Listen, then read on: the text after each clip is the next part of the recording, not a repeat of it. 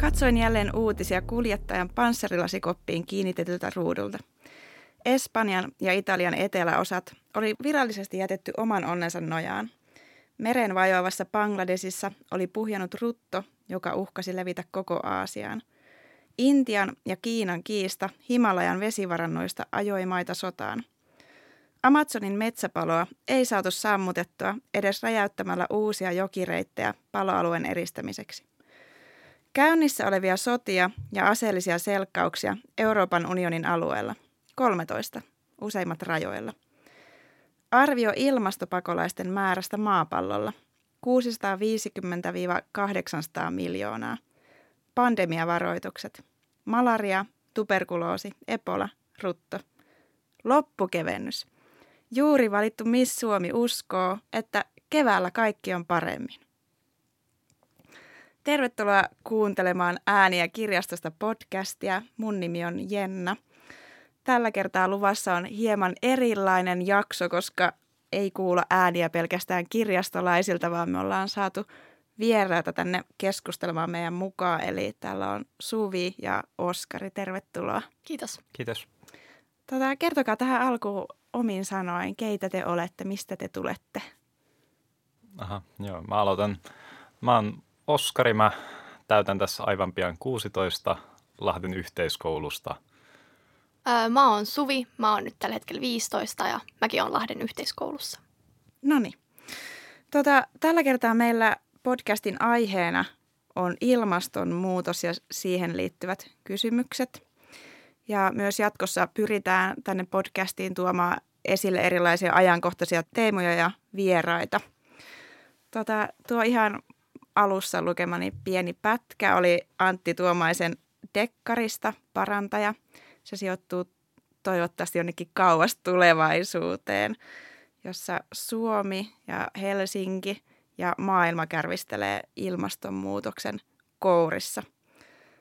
Miltä tuo teksti teistä kuulosti, että voiko se olla tuollainen meidän tulevaisuus ja riittääkö se, että uskoo kaiken muuttuvan vielä paremmaksi?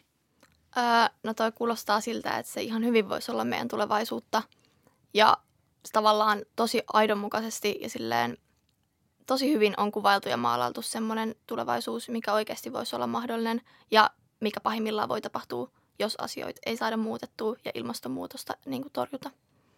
Mitä sä, Oskari, ajattelet? Mä itse kuunnellessa ajattelin, että toi on todennäköisesti se skenaario, joka meillä on ehkä noin 12 vuoden päästä, kun me ei olla tehty jos me ei olla tehty ilmastonmuutokseen johtavan politiikan muuttamiseksi yhtään mitään, niin tämä on se skenaario, josta voi lähteä tosi laaja katastrofi, jolta meidän yhteiskunnat ei tule selviämään. Ja tämä ympäristöpakolaisten määrä, se on vähän, mun mielestä on vähän liian pieni, koska nämä alueet, jotka tulee ekana kuivumaan, eli pohjoinen Afrikka ja Lähi-itä, niin siellä lähtee paljon enemmän ihmisiä liikkeelle. Joo. Tämä kirjassa oli tosi paljon muitakin kohtauksia, jotka jotenkin itteeni oikeasti herätteli ajattelemaan, että apua voiko olla tällaista, että tosi hienosti Antti Tuomainen osannut kyllä tällaista kauhuskenaariota tuoda esille. Sen verran vielä, että viime joulukuussa starttasi tuollainen Ilmastoveivi 2019 kampanja. Onko tämä kampanja teille tuttu? Joo, kyllä mä oon ainakin siitä ihan kuullut ja tiedän, mistä on kyse. Joo, eli tämähän on ihan yksityisten ihmisten liikkeelle laittama kampanja ja sen tavoite on 500 000 allekirjoitusta ilmastonmuutoksen hillinnän puolesta kerätä. Ja tuohon vetoomukseen voi tutustua tarkemmin ja jos haluaa, niin ehdottomasti myös allekirjoittaa tuolla ilmastoveivi 2019.fi-sivulla. Tämä on ainakin yksi esimerkki siitä, että miten on myös niitä tekoja ja ei pelkästään uskota, että kaikki muuttuu. Joo, on pakko olla tekoja. Että tietyllä tapaa itsellä ainakin mitä on ollut, niin totta kai hirveästi toivoo, että asiat muuttuu paremmaksi ja tietyllä tapaa semmoista pientä toivoa ei voi menettää, koska no jos meillä ei ole mitään toivoa, niin ei me siitä oikein itsekään saada tehtyä mitään. Mutta silti välillä on tosi vaikea löytää semmoista uskoa siihen, että oikeasti asiat muuttuu. Niin siinä on pieni ero semmoisen uskon ja toivon välillä. Ne. Tämä on ainakin yksi tapa vaikuttaa. Tähän väliin sanon, että jos joku kuuntelija nyt miettii, että mitä varten kirjaston podcastissa keskustellaan ilmastonmuutoksesta ja kerrotaan tästä Ilmastoveivi-kampanjastakin, niin se johtuu siitä, että kirjastolaissakin mainitaan, että kirjaston tehtävä on aktiivisen kansalaisuuden tukeminen ja yhteiskunnallisen vuoropuhelun edistäminen. Suvi ja Oskari, oikeastaan sen takia me kutsuttiinkin teidät tänne, että te olette oikein hyviä esimerkkejä tästä aktiivisista kansalaisista.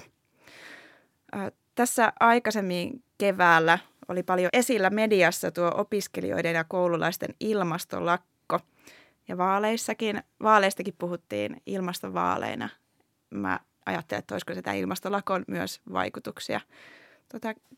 Haluatteko kertoa, että mistä tuossa ilmastolakossa oli kysymys ja myös, että minkälaisia vaikutuksia havaitsitte siitä lakosta olleen? Haluatko sä, Oskari, aloittaa? Joo, siis tämä ilmastolakko lähti, kuten varmaan monet on mediassa huomannut, niin tällaisen ruotsalaisen nykyisin 16-vuotiaan tytön Greta Thunbergin sellaisesta päähänpistosta, kun hän päätti lähteä istumaan Ruotsin parlamenttitalon eteen Ruotsin parlamenttivaaleihin asti tuodakseen sitä teemaa esille. Ja nykyisin hän ja 100 000 muut istuu perjantaisin vaatiakseen sen oman asuinvaltionsa parantamaan ilmastopolitiikkaansa. Ja te olitte myös mukana täällä Lahdessa järjestetyissä. Joo, me oltiin joskus helmikuussa ensimmäisen kerran istumassa. Meitä oli silloin semmoinen ehkä 7 ihmistä. Ja sitten pikkuhiljaa porukka lähti Lahdessakin enemmän ja enemmän mukaan. Ja itse asiassa silloin 15.3., kun oli se kansainvälinen ilmastolakko, niin silloin täällä Lahdessakin oli se, mitä 400 about opiskelijaa ja oppilasta lakkoilemassa. Niin silloin oli hieno nähdä, että oikeasti porukka on täällä Lahdessakin aktiivisia. Silloinhan ympäri maailmaa niin noin 1 miljoona niin kuin opiskelijaa lakkoili. Että se oli semmoinen kansainvälisestikin niin kuin iso päivä. No todellakin. Ja tässä on taas yksi esimerkki siitä yhden ihmisen vaikutuksesta, yhden ihmisen voimasta. Ja tämä Gretahan vieraili tuolla EU, siis tuolla Strasbourgissakin käsittääkseni vai Brysselissä tuossa ihan viime viikolla vai ennen pääsiäistä. Joo. Kuitenkin oli siellä puhumassa tästä aiheesta. Vielä tuohon, että minkälaisia vaikutuksia te olette havainnut tuosta lakosta olleen vaikka ihan täällä sitten Suomessa tai Lahdessa? No eka on pakko maailmalta sanoa se, että kun oli tämä 15.3. kansainvälinen ilmastolakko ja meitä oli silloin se päälle 1 miljoona ympäri maailmaa liikkeellä, niin tämä hallitusten välinen ilmastopaneeli, he järjesti ylimääräisen kokouksen tämän vuoksi. Että kyllä tämä vaikuttaa täällä touhu. Kyllä se on niinku yksi konkreettinen heti, minkä näkee, että mitä tuloksia sillä saa aikaa. Haluatko sä vielä arvioida? No kyllä mä uskon, että just vaaleihin liittyen, niin tämä lakkohan sai tosi paljon huomiota, niin kuin Suomessakin, tai nimenomaan Suomessa. Ja mä uskon, että se oli, varmasti vaikutti siihen, että saatiin nimenomaan ilmastovaalit. Ja musta tuntuu, että muutenkin poliitikot ja muut päättäjät niin otti tätä ilmastonmuutosta enemmän, niin kuin, tai puhui siitä paljon enemmän, mutta sitten se on vähän sellaista, että toivottavasti ei ole pelkkää puhetta, vaan sitten niin teoissakin näkyy se, että nyt ilmastonmuutos otetaan niin kuin ihan vakavasti. Mennään hetken päästä noihin, että tarkemmin niihin tekoihin, mitä te esimerkiksi odotatte. Yksi asia, minkä mä jotenkin tuli tuossa mieleen, kun sanoitte, että 1 miljoona eri puolilla maailmaa ja puhuttiin tuosta toivosta aikaisemmin, että jotenkin se kuitenkin, sekin myös luo toivoa, että ei olla täällä vaan Lahden kaupungintalon portailla pieni porukka, vaan että sitä samaa asiaa mietitään muuallakin maailmassa ja on tällainen iso joukko kuitenkin sitä samaa asiaa vie eteenpäin. Joo, totta kai, että ehkä jos tuollaisia niin kuin kansainvälisiä juttuja ei olisi ja ei huomaisi sitä, että kuinka ympäri maailmaa porukka aktivoituu, niin sitten voisi olla, että itselläkin toivo alkaisi vähän hiipumaan, että tuollaisia niin kuin tarvitaan. Nee. Mä otan esiin tässä, eli kuulutte, osaankohan lausua tätä, no en osaa varmaankaan, Extinction Rebellion, eli suomennettuna elokapina liikkeeseen. Mikä tämä elokapina on ja mihin tämä liike pyrkii? Joo, elokapina eli Extinction Rebellion on tällainen Briteissä tämän ilmastopaneelin raportin julkaisemisen jälkeen lanseerattu kampanja, joka pyrkii tällaisella väkivallattomalla suoralla toiminnalla haastamaan tämän nykyisen katastrofiin johtavan politiikan. Ja mitä me tavoitellaan on hiilineutraalisuuden saavuttaminen jo 2025. Ja sitten toinen tavoite on ihan vaan se, että meidän hallitus kertoo totuuden meille siitä ja toimii median kanssa yhteistyössä, jotta yksilöiden ja yhteisöjen olisi helpompi saavuttaa nämä tavoitteet. Ja sitten kolmantena vaaditaan ihan vaan sellaisia suoraan demokratiaan perustuvia alueellisia ja kansallisiakin edustustoja. Joo, ja elokapina tavallaan käyttää keinoinaan ehdottomasti väkivallatonta suoraa toimintaa, joka on niin kuin historian saatossa todettu toimivimmaksi. Joo. Jos joku lahtelainen olisi kiinnostunut tästä elokapina liikkeestä, niin onko teillä hänelle vinkkejä? Miten sitten? No meillä on Lahdessa paikallisryhmä ja me siis niin kuin Lahden tasolla tehdään niin kuin asioita siihen liittyen ja meillä on ihan tapaamisia, milloin me niin kuin suunnitellaan tulevaa ja nyt aika hyvä on, meillä on 30. päivä tätä kuuta, niin semmoinen sukupuuttopuhe järjestetään Lahdessa. Sukupuuttopuhe on semmoinen, se on tavallaan tämän koko elokapina ja niin kuin Extinction Rebellionin semmoinen puhe, mikä kertoo kokonaisuudessaan tosi hyvin ilmastonmuutoksesta. Ja sen kautta on tosi helppo päästä mukaan tähän juttuun. Että mä itsekin lähdin mukaan sitä kautta, että mä kuulin sen puheen. Ja sitten olin, että okei, tää kuulostaa siistiltä, mä lähden mukaan. Joo. Mä huomasin, että tää oli myös Facebookissa tuo tapahtuman mainos. Niin sieltä varmaan sitten vielä pystyy lisätietoa saamaan. Joo, tästä uusimmasta ei ole vielä eventtiä, mutta sieltä on tulossa. Mutta tänään kirjoittelen sen, kun ehdin. Noniin. Jos palataan vielä noihin vaaleihin, niin seurasitteko te vaaleja? Joo, kyllähän niitä tuli sen koko, no kyllä mä nyt seuraan politiikkaa yleisesti aika tiiviisti, mutta kyllä se viimeinen muutama kuukausi tuli seurattua tosi tiiviisti ja viimeinen ilta, no se oli ihan täyttä kynsien syömistä se. Sanoit, että syyt kynsiä, niin, mutta että myös keväällä seurasit tätä kampanjointia, niin mitä sä vaikka Suvi oot mieltä, että otettiinko tuossa kampanjoinnissa riittävästi nämä ilmastokysymykset puheeksi ja molemmilta oikeastaan voisi kysyä, että millä mielellä te nyt ootte sitten tämän vaali-illan jälkeen ja vaalien jälkeen, että ootteko tyytyväisiä lopputulokseen? Joo, no kyllähän ilmastokysymykset oli niin kuin tosi, niistä puhuttiin paljon ja se oli, ilmastonmuutos sai nimenomaan paljon huomiota, mikä on hyvä asia, mitä me haluttiinkin. Mitä aiemminkin jo sanoin, niin mä vähän pelkään tosin sitä, että ainakin osalla porukasta saattaa olla just semmoista, että niin kuin jää puheiden tasolle, että sitten teot ei ehkä ihan vastaa niitä puheita. Mutta mä itse lähdin vaaleihin tosi silleen ilman odotuksia, melko pessimistisellä asenteella. Ja en mä oikein tiedä. Mä en niinku odottanut mitään, mutta mä oon silti vähän silleen, ei mulla mitenkään sellainen huippufiilis ole, että tavallaan kuitenkin. No, mitä Oskari Mitä sä ajattelet? Mikä fiilis jäi? Mullakin on vähän tässä usko tuohon parlamentaariseen järjestelmään rakoillut tämän sote-sotkunkin kautta, että en mä hirveän paljon odottanut näihin vaaleihin liittyen ja vähän ne ilmastokysymyksetkin.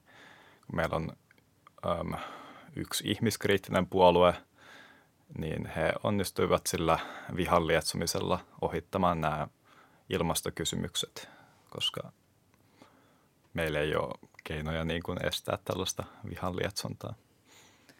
Yksi, mitä itse havainnoin, niin tavallaan kun puhuttiin sitten, että on ilmastovaalit, niin kuitenkin jokainen puolue vähän joutuu ottamaan siihen ehkä entistä enemmän kantaa, mitä sitten taas vaikka vuosia aikaisemmin. Että se oli oman niin kuin silmään ja korvaan aika hyvä asia, jos jonkun huomion siitä tekee. Joo, kyllä. Sitten kun katsoo tavallaan niin kuin lopputuloksia, niin kyllähän siitä kuitenkin paistaa se, että niin kuin ihan suurimpien puolueiden, katsoo niiden niin kuin tavallaan linjauksia ja tavoitteita, niin kyllä niistä näkyy se, että ei olla sillä niin kuin vaadittavalla 1,5 asteen linjalla, että tavallaan ei tarvitse lopettaa kapinointia. Homma jatkuu, niin homma sanotusti. Jatkuu. No, jos mennään ihan niin konkreettisiin asioihin ja tekoihin, mitä päättäjiltä voisi odottaa, niin minkälaisia ilmastotekoja te sitten tosiaan odotatte, että ei jäisi vain puheen tasolle? No, sitten voi lähteä spekuloimaan, että kuinka paljon se on meidän homma, niitä konkreettisia asioita. Että meillä on tämä 2025 tiukka ja no, meillä on 99% kaikkien maailman niin kuin tieteilijöiden tuki tämän 2025 takana, että niin kuin meidän pitää oikeasti lopettaa se asioiden polttaminen nyt. Joo. Mitä, haluatko sä Suvi lisätä tähän jotain? Niin, no semmoisia ihan konkreettisia totta kai on se, että me pitäisi päästä ihan välittömästi eroon fossiilisista polttoaineista ja fossiilituista ja niin kuin lopettaa metsähakkuiden laajentaminen. Ne on semmoisia merkittäviä isoja, mitkä on niin kuin oikeasti tärkeitä. Joo. Mun mielestä sä, Oskari, aika hyvin sanoit tuossa, että onko nuorten tehtävä sanoa sitä. Varmaan niin kuin niitä konkreettisia tekoja mä tulkitsin, että varmaan me kaikki halutaan luottaa siihen, että päättäjät Suomessa ja sitten ihan EU-tasolla niin kuin vie sitä asiaa eteenpäin. Ja voidaan luottaa siihen, että niitä tekoja tulee myös. Jos mietitään ihan tällaista yksittäistä lahtelaista, niin huomasin, että siellä Lahden kaupungintalon portaillakin sanottiin sitä, että mitä me halutaan ilmastotekoja ja nyt, niin minkälaisia vinkkejä teillä on, että minkälaisia ilmastotekoja lahtelaiset vois arjessaan tehdä? Niin, no tämä on siis tosi hyvä kysymys, koska niin kun me ei varsinaisesti saada tätä järjestelmää muuttumaan tai jollei niin kun oikeasti kaikki tee niitä ja me ei saada millään kaikkia ottamaan kylmiä suihkuja ja lopettamaan lihansyöntiä ja no niin, että jos ilmastotekoja haluaa tehdä, niin mä en jäisi pelkästään siihen kompostointiin ja tällaiseen, koska no ei tällaisilla tavallaan järjestelmää tukevilla keinoilla, ei niillä niin kuin Hitleriä pysäytetty, että niin kuin nuuskaa kapinaan, hyvät ystävät, jos haluatte elää. Mutta totta kai semmoisia, jos kuitenkin haluaa tehdä yksilönäkin mahdollisimman tavallaan hyviä ja ilmastoystävällisiä valintoja, niin sitten semmoisia aika konkreettisia juttuja on nimenomaan se, että vähentäisi lihansyöntiä, pyrkisi käyttämään mahdollisimman paljon julkista liikennettä ja mahdollisimman vähän niin kuin, tai pyrkisi vähentämään sitä yksityisautoilua. Joo, joitain pieniä. Joo, mutta siis vaan se, että näin vaan riitä, kun meillä on vaan se yksi tietty osa ihmisistä, jotka niin kuin on motivoituneet tekemään tätä. Tässä oli just Ylellä tosi hyvä juttu siitä, että miten ihmisten poliittiset mielipiteet vaikuttaa suhtautumiseen ilmastonmuutokseen, vaikka ilmastonmuutos ei ole missään nimessä mikään mielipideasia. Mm-hmm. Niin, nimenomaan se ajatus on just se, että tavallaan vaikka me kaikki yksittäisinä ihmisinä tehtäisiin, niin kuin kaikki oltaisiin kasvissyöjiä ja käytäisiin lyhyissä suihkuissa, niin se ei tavallaan riitä, vaan meidän pitää ongelmaan siinä, että on niin kuin, ne on tosi pieniä ne yksilöiden tavallaan teot, kun katsotaan sille isolla mittakaavalla. Niin, eli sitä, jos näin niin kuin kysyy, että se varmaan onkin justiin se syy, mitä varten nyt ollaan lähdetty puhumaan päättäjille enemmän ja niin kuin aikaisemmin se on ollut enemmän puhetta siitä, että mitä yksittäinen ihminen voi tehdä ja nyt ehkä lähtenyt sitten uusille kierroksille.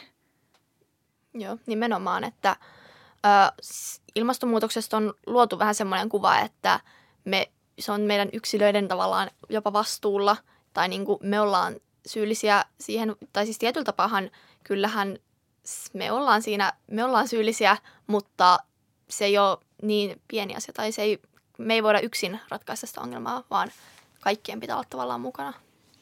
Joo, että kyllä se tavallaan kaikkien meidän vika on ja kyllä tämä meidän, meillä on systeemi, joka niin kuin pitää yllä sitä, että me poltetaan meidän fossiiliset polttoaineet ja muutetaan ne oikeastaan rahaksi. Et mä vähän epäilen sitä, että me pystyttäisiin ratkaisemaan tämä ongelma talouskasvun aikana. Et se on sellainen asia, jota mun mielestä pitää hillitä. Joo. Tuosta vielä nostan sen, että oli tuossa semmoinen ajatus, että se on ehkä pieni motivoitunut ihmisryhmä, jotka on kiinnostuneita kylmistä suihkuista ja tällaisilla aika radikaalilla keinoilla muuttamaan sitä elämäänsä. Niin yksi, mikä tulee mieleen, niin on varmaan myös ihan se niin kuin asenteeseen vaikuttaminen ja asennemuutoskin ja keskustelu. Te olette tällä hetkellä molemmat yläasteella. Mitä te ajattelette? Puhutaanko kouluissa tai koulussa tarpeeksi ilmastonmuutoksesta ja sen vaikutuksista? No kyllä niistä aiheista puhutaan, mutta mun mielestä ei ainakaan yhtään tarpeeksi. Et mitä itse huomasin, niin ainakin joissain aineissa niitä ilmastonmuutosaiheita skipattiin vähän. Ja musta tuntuu, että yleisestikin niin kuin kouluissa se ilmastonmuutosaihe käydään aika silleen, että okei, kerrotaan mikä se on ja mistä jutusta on niin kuin kyse, mutta nuorille ja lapsille ei ihan hirveästi tavallaan anneta semmoisia konkreettisia juttuja, mitä ne vois oikeasti tehdä sen eteen. Se menee vähän sellaiseksi kierrätysvinkkien antamiseksi ja nuorille jää ehkä vähän semmoinen olo, että okei, tämmöinen juttu on, mutta mitä me oikeasti voidaan tehdä.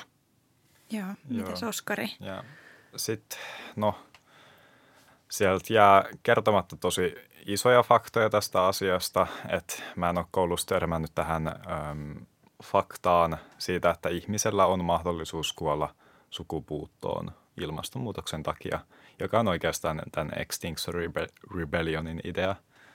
Et me uskotaan tieteilijöiden tukemana, että 5 asteen lämpeneminen voisi johtaa sukupuuttoon. Ja muutenkin koulussa tämä keskustelu on sellaista, tämä opetus, ei mikään keskustelu, niin se on sellaista vahvan yksilökeskeistä, että just nämä kierrätysvinkit, mutta ei kerrota oikeastaan, että mistä se johtuu ja että mikä tämän ilmastonmuutoksen silleen sysäsi liikkeelle. Joo, nimenomaan se, että nyt on puhuttu aika paljon just siitä, että tuleeko tavallaan lapsille kertoa, niin kuin kuinka niin kuin ilmastonmuutoksessa pitää kertoa, että aiheutaanko vaan semmoista turhaa paniikkia, niin mä oon itse sitä mieltä, että tavallaan nimenomaan nyt on niin kuin syytäkin paniikkiin ja semmoiseen, ehkä nyt ei paniikkiin, mutta on syytäkin olla silleen tietyllä tapaa huolissaan ja se on niin kuin, ei me voida pimittää tavallaan lapsilta sitä tietoa sen takia, että sit niitä ei pelottaisi ja sitten ne ei niin kuin olisi silleen ahdistuneita tulevaisuuden suhteen, koska vielä pahempi on se, että ne ei oikeasti tiedä, mitä niin kuin oikeasti tapahtuu. Että on syytäkin olla vähän huolissaan. Joo, me ollaan niin kuin, tavallaan siepattuneet lapset silleen silmät kiinni ja ollaan viemässä niitä kuolemaan ilman, että me kerrotaan niille, että millä tavalla ne kuolee ja että ne kuolee. Niin. Eli kouluihin terveisiä, että voi uskaltaa puhua näistä ja nuoret toivoo, että ainakin teidän puheenvuorosta tuli ilmi, että toivotaan, että puhutaan asioista niin kuin ne on. Mainitsit tuossa, että koulusta et saanut joitakin tiettyjä tietoja, niin jos joku haluaisi tietää enemmän ilmastonmuutoksesta, niin mistä te neuvoisitte etsimään sitä tietoa ja mitä kautta te olette sitten saanut sitä tietoa itse tai löytänyt? No tämä kuulostaa sellaiselta vaihtoehtoismediahöpinältä. Tämä on vähän ämveilehti fiilistä, mutta no. Tulkaa meidän sukupuuttopuheeseen 34. Lahteen Multikultiin 17.30. Siellä kuulette oikeasti aiheesta, koska no itsekin on sellainen, että on tiennyt aiheesta tosi paljon ja niin kuin tavallaan aina ollut kiinnostunut jutusta, mutta sitten vähän ollut just silleen ehkä elänyt semmoisessa vähän valheellisessa ajatuksessa siitä, että tämmöistä nimenomaan, mitä koulussa on opetettu, semmoinen yksilökeskeinen ajatusmaailma. Mutta sitten kun mä kuulin sen sukupuuttopuheen ja tavallaan oikeasti ymmärsin ehkä laajemmin, minkälainen kriisi on niinku kyseessä, niin sitten se niinku asia silleen enemmän valaistui mulle. Ja siinä olisi voinut käydä silleen ehkä, että mä olisin vaan ahdistunut tosi paljon ja en olisi enää halunnut tehdä yhtään mitään, mutta se sukupuuttopuhe on niin semmoinen hyvä, että oikeasti mä sain siitä vaan semmoisen tavallaan tietyllä tapaa tosi voimaantuneen olon, että hei, nyt aletaan oikeasti toimimaan. Kuulostaa aika hyvältä. Joo, ja sitten ihan vaan jos googlaa vähän niitä tutkimuksia. Siellä, jos lukee itse tuon IPCC-raportin läpi, niin sieltä löytyy tosi hyvin. Vaikka siellä ei ole, siinä raportissakaan ei ole otettu kaikkia näitä useimpien tieteilijöiden tunnustamia ilmiöitä vastaan, kuten näitä just, milläs nimellä me niitä kutsutaan, näitä keikahduspisteet. Joo, eli ihan vaan jos etsii netissä näitä tutkimuksia aiheesta, niin sieltä löytyy kyllä tosi hyvin ja löytää, no tietää varmasti enemmän sitten. Joo, kiitos näistä vinkkeistä ja tähän loppuun vielä yksi tapahtumavinkki. Nimittäin Panu Pihkala, ympäristöasioiden tutkija Helsingin yliopistosta, on kirjoittanut tällaisen teoksen nimeltään Päin helvettiä kysymysmerkillä ympäristöahdistus ja toivo. Ja Panu tulee tänne Lahden pääkirjastolle syyskuussa 20. päivä kello 18 luennoimaan ja keskustelemaan juurikin näistä ilmastonmuutoksen herättämistä huolista. Täällä takakannessa tällainen loppukaneetti on, että toivoa on, annetaan sille mahdollisuus. Vielä ehtii hyvin lukemaan tämän teoksenkin kesän aikana. Mutta kiitos Suvi ja Oskari vierailusta. Kiitos paljon kutsusta. Joo, kiitos myös kutsusta. Oli tosi mukavaa. Ja ehdoton lukusuositus tuolle kirjalle. Se on huippu. Noniin. Me päätetään podcasti tällä erää tähän ja kiitos myös kuuntelijoille.